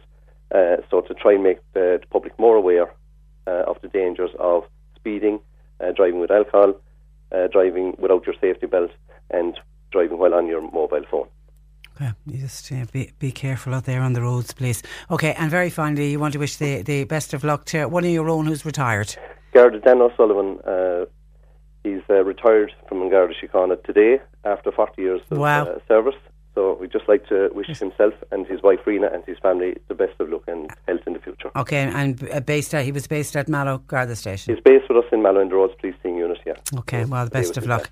Best of luck to Dan and to his family. Thanks for that. Thanks uh, and we'll talk again. Uh, Sergeant Tony Cronin um, uh, taking the call today at uh, Mallow Garda Station.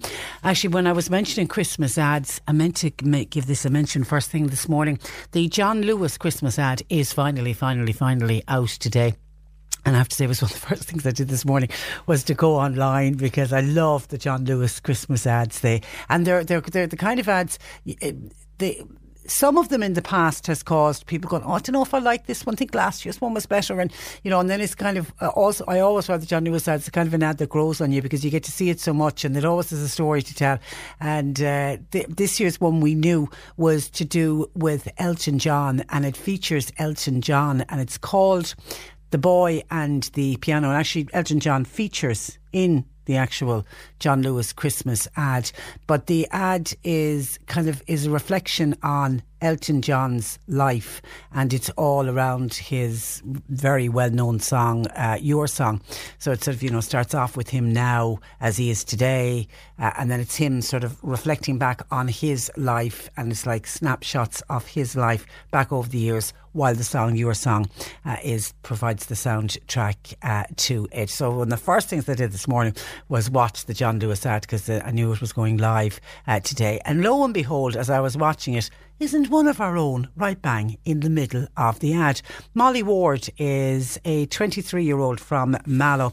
She's daughter of Sylvia and Eddie Ward. She's a dancer based in London. She would have gone over to England as part of her theatrical career and in training, uh, etc. She's actually home at the moment because she's performing and will be performing in the pantomime in the Everyman Palace, which this year, of course, is uh, Cinderella. But here is Molly. She's in a scene where she's dancing. It's the scene, if you're looking out for it, where Elton John is playing the piano and this gorgeous, beautiful, flaming redhead Irish girl.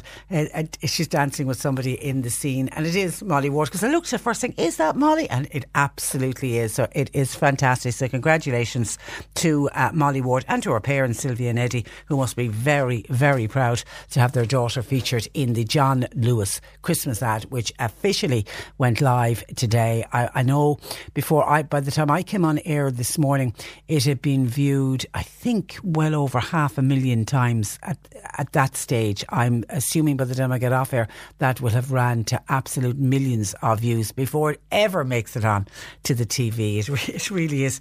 John Lewis and Christmas and waiting for his Christmas ad is kind of almost like the start of Christmas for a lot of people.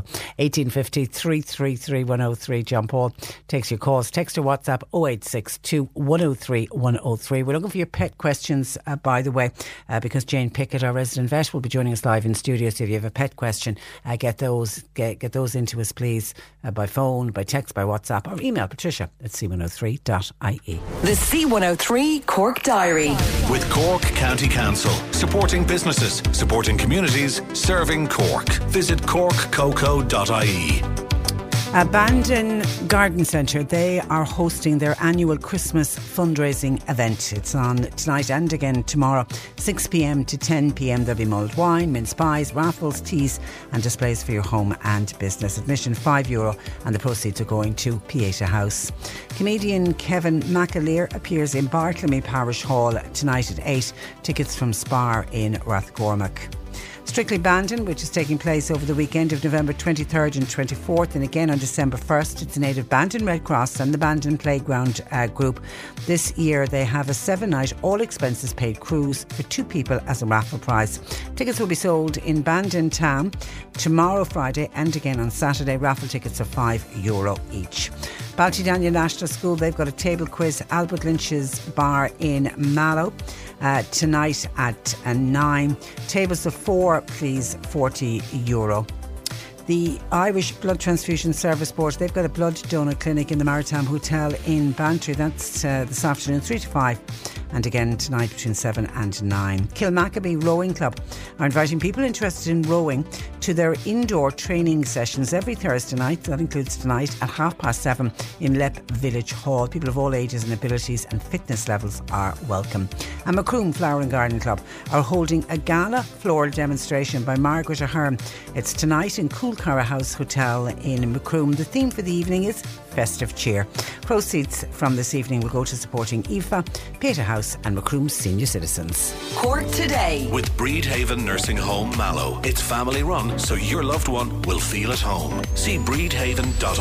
C103. Catch up with some of your comments on a whole variety of different issues that we've been discussing uh, today. Earlier on, I played a clip from Fiona Corcoran, our senior news reporter, who attended the protest that was held in Cork City uh, yesterday uh, which was against the, what happened at the rape trial and the fact that uh, the teenage complainant her underwear was described and used in court, and that has caused a lot of fury, particularly amongst women.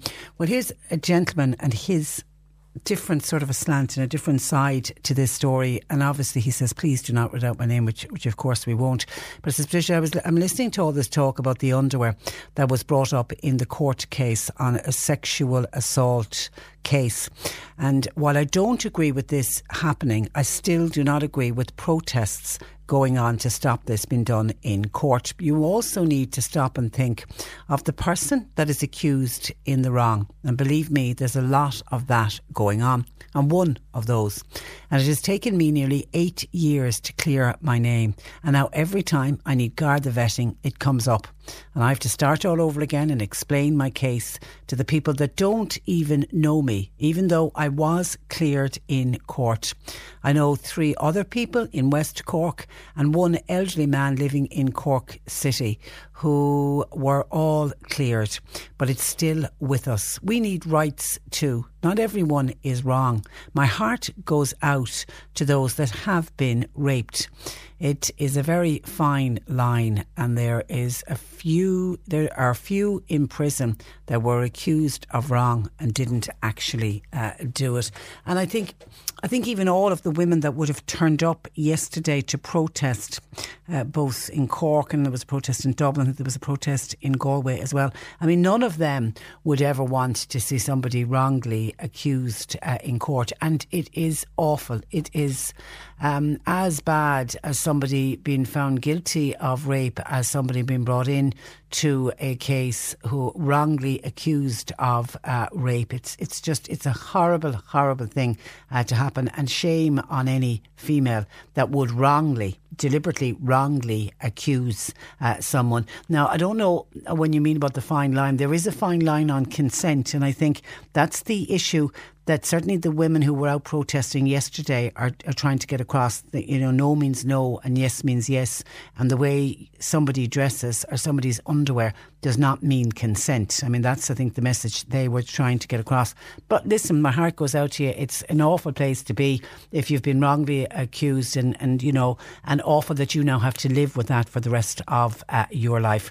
Thank you for your text to 0862 103 103. And Mary says Patricia it doesn't matter what women wear when you go out. It doesn't give any man the right to rape a woman. Respect goes a long way.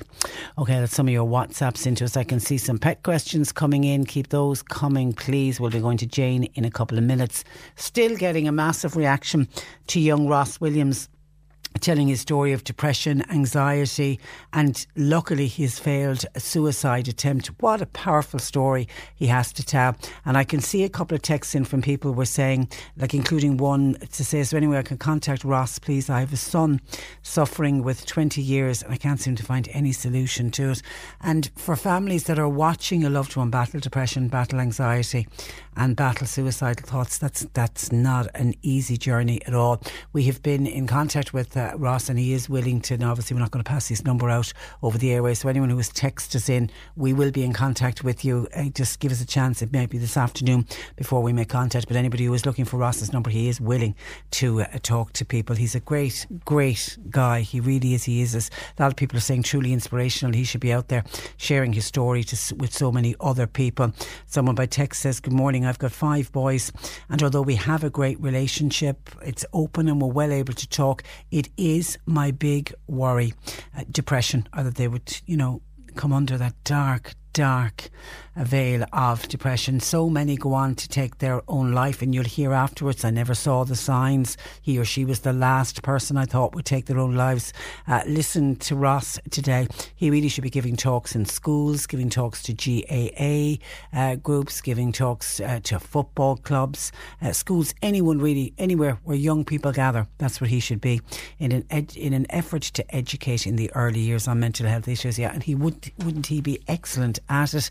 And I know it's something because one of the reasons, you know, he even contacted us to say, look, I want to get out there again. I want to share the stories because he wants to touch people's lives. He wants to help people and he would be terrific at it. He would absolutely be uh, terrific at it. So thank you to, as I say, a number of people whose lives have been touched and a number of people blown away uh, by young Ross as he, as he was telling his uh, story. Their pet questions, thank you for that. Somebody said, did Johnny Hannon get the drug? I just turned on the radio earlier and I got the end of his interview. He's a great man. He did. We celebrated with him and we were the first to be able to break the story and delighted we were to be able to break that good news. They got notified yesterday from the HSE that the HSE has uh, finished its negotiations with C- CS. L. Behring, which is the drug company that made the drug, and they've agreed a price, and that Johnny and the others who've been on the clinical trial now for over 10 years, they will remain on it. They're still, for Johnny it's, and the other patients, it's fantastic news. Um, they, you, you still think of the others who have been diagnosed since with Alpha 1, and those that will be diagnosed with Alpha 1 going forward, they're not so lucky, but that battle will continue. But for our Johnny, that's who we've been flying the flag for for, for the last uh, since he went on it in, well, 2016 was when we celebrated when we realised the drug was going to work. But the last two and a half years, I think the battle has, um, the, when, when we thought he was going to lose uh, the wonder drug. So that certainly is fantastic news, absolutely fantastic news for uh, Johnny. And to John Paul, some calls that came in to John Paul today. Una was on earlier to say Ard Cahan, which is near Dunmanway, is flooded after just one night's rain. This needs to be highlighted, said Una. Our family is suffering suffering again this year, as again our land is flooded today. It's a disgrace, and the county council have done nothing about this.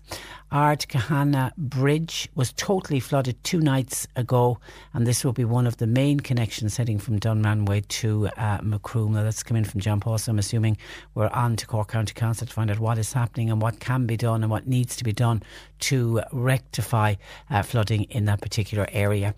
And Alfie in Clonakilty was on. Alfie wanted to react to a couple of pieces that we did yesterday about traffic congestion in Clonakilty and got kicked off by former Town Councillor Humphrey Deegan, who was spitting fire when he joined me on the programme yesterday because he he got caught on the bypass for nearly a half an hour yesterday morning. That led to other people saying, I was in that traffic jam with Humphrey. It was quite uh, disgraceful. And it's to do with the flood relief works that are going on at the moment. Well, Alfie and Clon has a different take on it. And Alfie says the works going on in Clonakilty are for the benefit of everybody living and working in Clonakilty. I heard people yesterday giving out that they were stuck in uh, traffic and they got delayed and had to wait.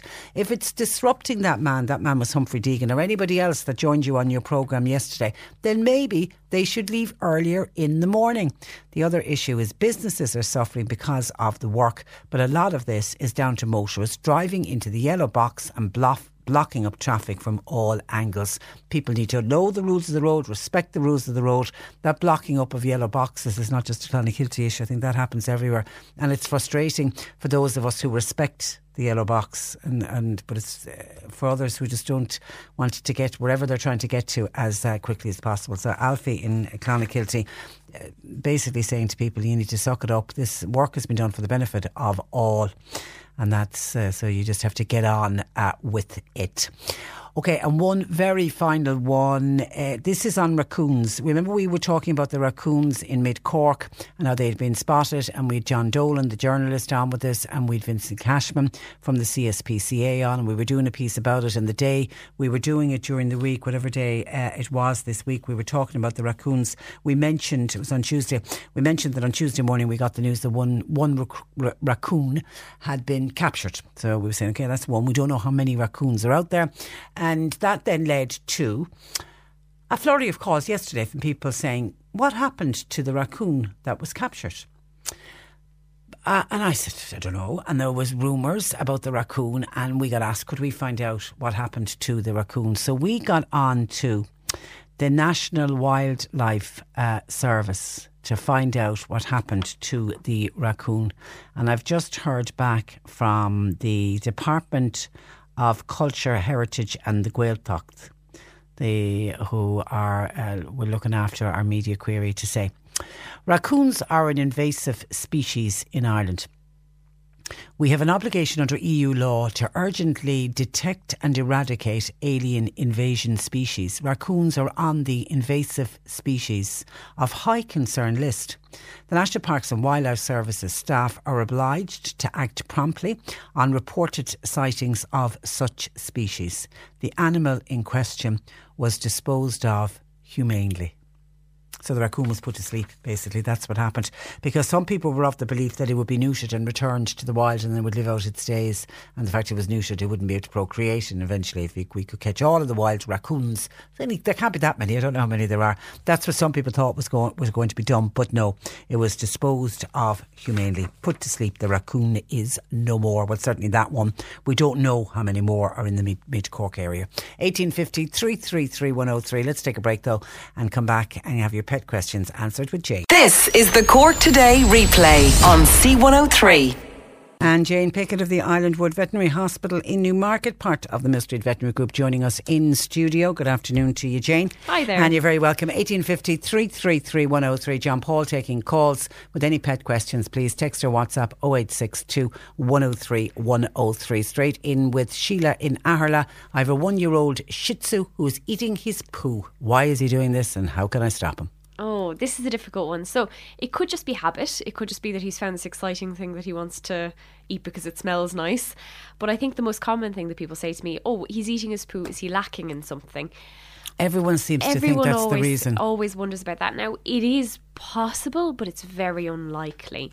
Now, sometimes dogs can eat weird things like stones and their own poo if they are lacking in something, but if they're otherwise well in themselves, um, it's probably just habit. Now, you can get get products to kind of crack the habit a little bit. So there is a, a, product that you can add to his food that's very safe, but it can make his poo taste very, very nasty so that he won't go and want to eat it afterwards. But if you do notice any other problems with your pet, if he is Ill, Ill in any other way and you think he might be lacking in something, pop him along to your vet just for a health check to be safe. But I'd say it's probably nothing to be worried about. And what's the product? habit. I think the one the the one that I'm familiar with is called Copronil. Yeah, yeah, and Yeah, you can get most- that from veterinary that practice or a pet vet- store. Exactly, Okay. yeah. All right. There's a question that came in early, um, and with congratulations on my anniversary. Thank you for that, uh, Kay. Uh, thank you, Kay. Uh, my five-year-old neutered golden retriever has ongoing ear infections, and despite many trips and many antibiotics from the vet, the problem persists. The most recent treatment has been Osurnia, Osurnia Mm-hmm. ear gel. Very expensive, uh, but it only worked for a short time. Many thanks. I would appreciate any advice from your resident vet, Jane, please. Yeah, ear disease can be a real challenge sometimes. Now, In a the- golden retriever. in a golden retriever as well. If it's dragging on for many months, i I understand it can be massively frustrating for you as as the pet owner because you, nobody wants to see them distressed, itching, scratching, and it's very It's frustrating. painful, and yeah. it could be a big financial undertaking as well with all of the treatments. But I think at the end of it, if we all had a sore ear, our, our ears would be very sore and itchy, and we we just want some relief.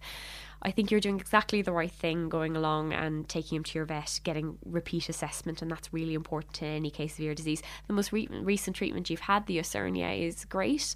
Um, it, I suppose the real draw of that is it, it's put down to the ear by the vet over a course of, of a few weeks and it doesn't require a home management.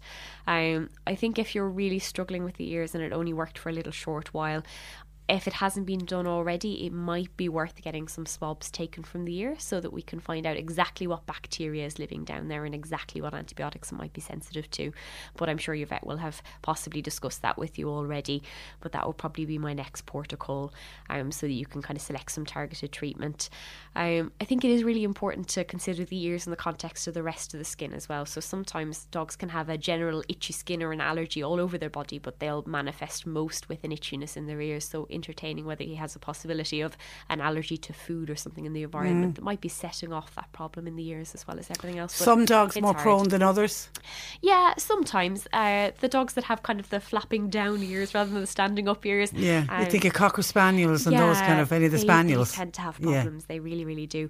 And any dogs that have particularly hairy ears sometimes um, can have some issues. But really, any dog can Yeah. be susceptible. Yeah, it's a, an, an awful thing to. It it's the pain of it, I think, more than anything. Um, Texas says, Patricia, I have three dogs: a golden retriever, a mixed terrier, and a Jack Russell. There's a nice little mix. Uh, the Jack Russell is a rescue dog with lots of issues.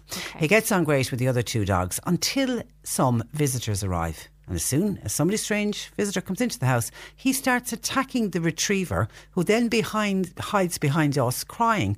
He won't do it to the other dog, the terrier mix, because she fought with him for top dog and won. Mm-hmm. The retriever lost his place as top dog. What can I do to stop the Jack Russell challenging the retriever, but only when visitors call? It's the only time it happens. The retriever is the oldest dog in the house and is a big baby, but ends up hiding behind us and crying. Oh. Oh, God. Poor little fella. Yeah. Um, this is a difficult one. It's very interesting that it's only happening when the visitor arrives. That's a very odd pattern. So It's like showing off. Yeah, showing off a little bit, perhaps. I, I would wonder maybe if some of it's kind of uh, misplaced aggression towards the dog when really they want to protect the owner. So they're kind of staking their territory as I'm the big Jack Russell Terrier and I'm minding my owner. And it's just a bit of a misplaced display of aggression. That's a possibility as well. It's a difficult one to tackle, and I think we just need to keep everybody safe in the situation as well.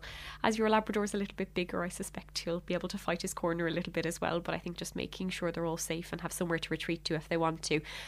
I think if you are anticipating visitors coming around, the best way to break the habit, or at least limit the impact it has on the family, is avoidance. So if you know that there's going to be a visitor coming around, maybe think about separating the dogs in advance of that so that you avoid that kind of wind up of those emotions. If you can't separate them, then maybe some distraction if you can. So maybe a toy or a chew, as long as they won't fight over it between themselves, can be a great distraction because maybe we won't want to show off as much if we have this nice chewy toy that we can play with instead. Mm. Um, so And, and Jack Russells have a tendency to think they're cock of the walk, they don't they? I think they're huge. And They're and, the and I mean, they, dogs. the the terrier has already fought and won, so the terrier's the top Yeah. dog. So it does look like the Jack Russell is trying to bully almost Exactly. The, the older, and it's the older dog. It's the retriever, it's the oldest dog in the house, and that's the one he's picking on. It is a difficult one. I think another question is is is our Jack Russell uh, a male? Is another question. If he is a male, it might be worth talking to your vet and discussing in the scheme of the situation. If he's not castrated, would it be worth castrating him? Sometimes it doesn't necessarily change their personality. It might not assist the problem, but sometimes it can lower that kind of drive to display the want to be a top dog because it can reduce the testosterone Mm, levels just a get little that bit. So checked. that might be something. To Yeah, even though as a rescue dog, you, you assume most rescue dogs are, Are neutered, mostly, but but exactly, it's still worth checking. Um, Pat in Ballyhay, I have two Bichon Frise crosses.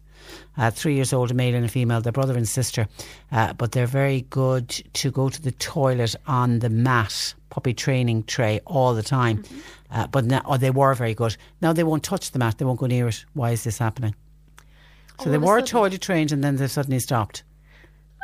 That's a bit of an interesting one. And I, I wonder if they're going out to pee and poo at all. Are they? Do they have access to a garden? Perhaps we don't. Maybe we're living in kind of a more restricted, not attached to a garden situation, and maybe they're trained to the puppy pads.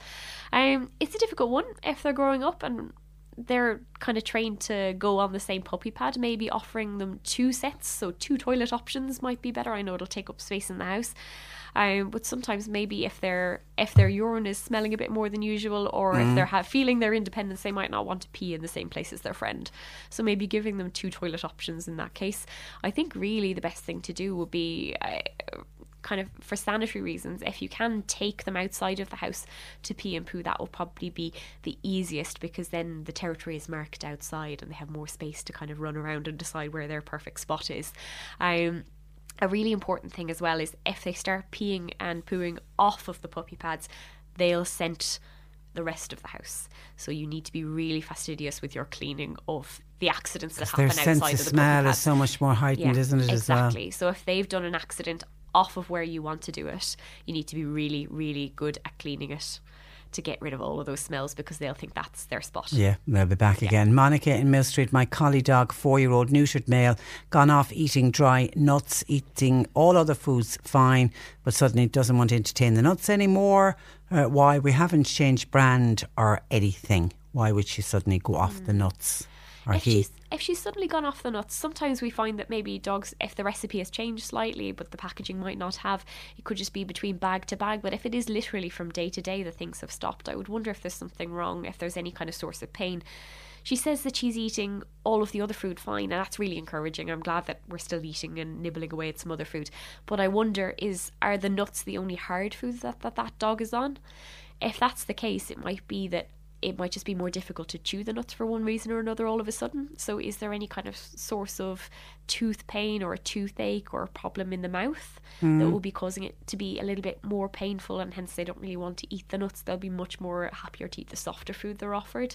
So, I would wonder first of all, is there is there a physical reason that things are changing a little bit. So I think if you're in any doubt of that, pop to your vet, get them to check out the mouth and have a little look to see if there's any source of problems there. But if if there is some hard food that they will eat, perhaps it's just a change in preference for one reason or another. As long as your dog is well in himself and is happy, sometimes they can just be really picky. Yeah. Um, so maybe just try another type of hard nut, as long as they don't have any dietary intolerances, for example. Um, just try another type and see if that goes down well. But I think it's worth checking out the teeth. And the, yeah, the dental. And a, a four, with a four-year-old dog, I mean, you assume the dental problems are going to be older dogs. Yeah. It's, but but can it? Can dental problems start at a younger age? You'd be surprised. Yeah. It really can. Some breeds are a lot more prone to it than others. Um, some breeds get loads of kind of tartar and plaque build-up. And you can see it Um, when you look at the teeth, can't you? Yeah. Exactly.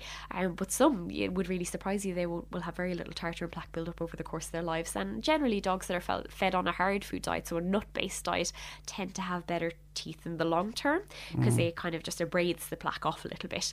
Um, I think the number one thing you can do to aid the dental health long term and keep the teeth really good is toothbrushing, which sounds ridiculous, but they actually tolerate it really well. But you have to start it young. have- Anybody yeah. listening with a puppy, get in there with Get in brushing there the teeth. Do it straight away. Yeah. My one bit of advice on toothbrushing would be generally any toothbrush is fine. Yeah. But the important thing is use a doggy toothpaste. Yeah, not Because- not the not, our own, exactly, not human ones. They don't like the taste of mint or anything like that. The doggy ones are like chicken and beef flavored things that they'll really like and won't resent, whereas they hate the taste of mint. Brushing your teeth with chicken flavoured toothpaste. I know, it's a strange idea. As we head into lunch, we will leave it there. Thank you for that. That is uh, Jane Pickett of the Islandwood Veterinary uh, Hospital, part of the Millstreet Veterinary Group. Talking of lunch, can I say thank you to Papa John's in the Mallow uh, Plaza on the Limerick Road in Mallow. They've just dropped us out pizzas and super subs for our lunch. Uh, thank you. Much, much appreciated. That's where I leave you for today. My thanks to John Paul uh, McNamara for producing. Nick Richards is with you for the afternoon, and we're back with you tomorrow at 10. Cork today. With Bridhaven Nursing Home Mallow. It's family run, so your loved one will feel at home. See bridhaven.ie. C103.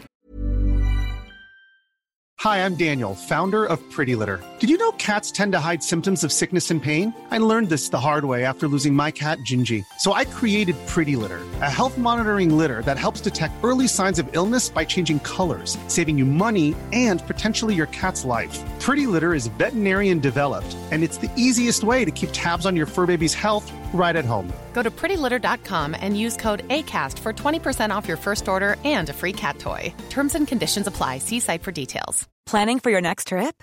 Elevate your travel style with Quince. Quince has all the jet setting essentials you'll want for your next getaway, like European linen, premium luggage options, buttery soft Italian leather bags, and so much more. And is all priced at 50 to 80% less than similar brands. Plus, Quince only works with factories that use safe and ethical manufacturing practices. Pack your bags with high-quality essentials you'll be wearing for vacations to come with Quince. Go to quince.com slash pack for free shipping and 365-day returns.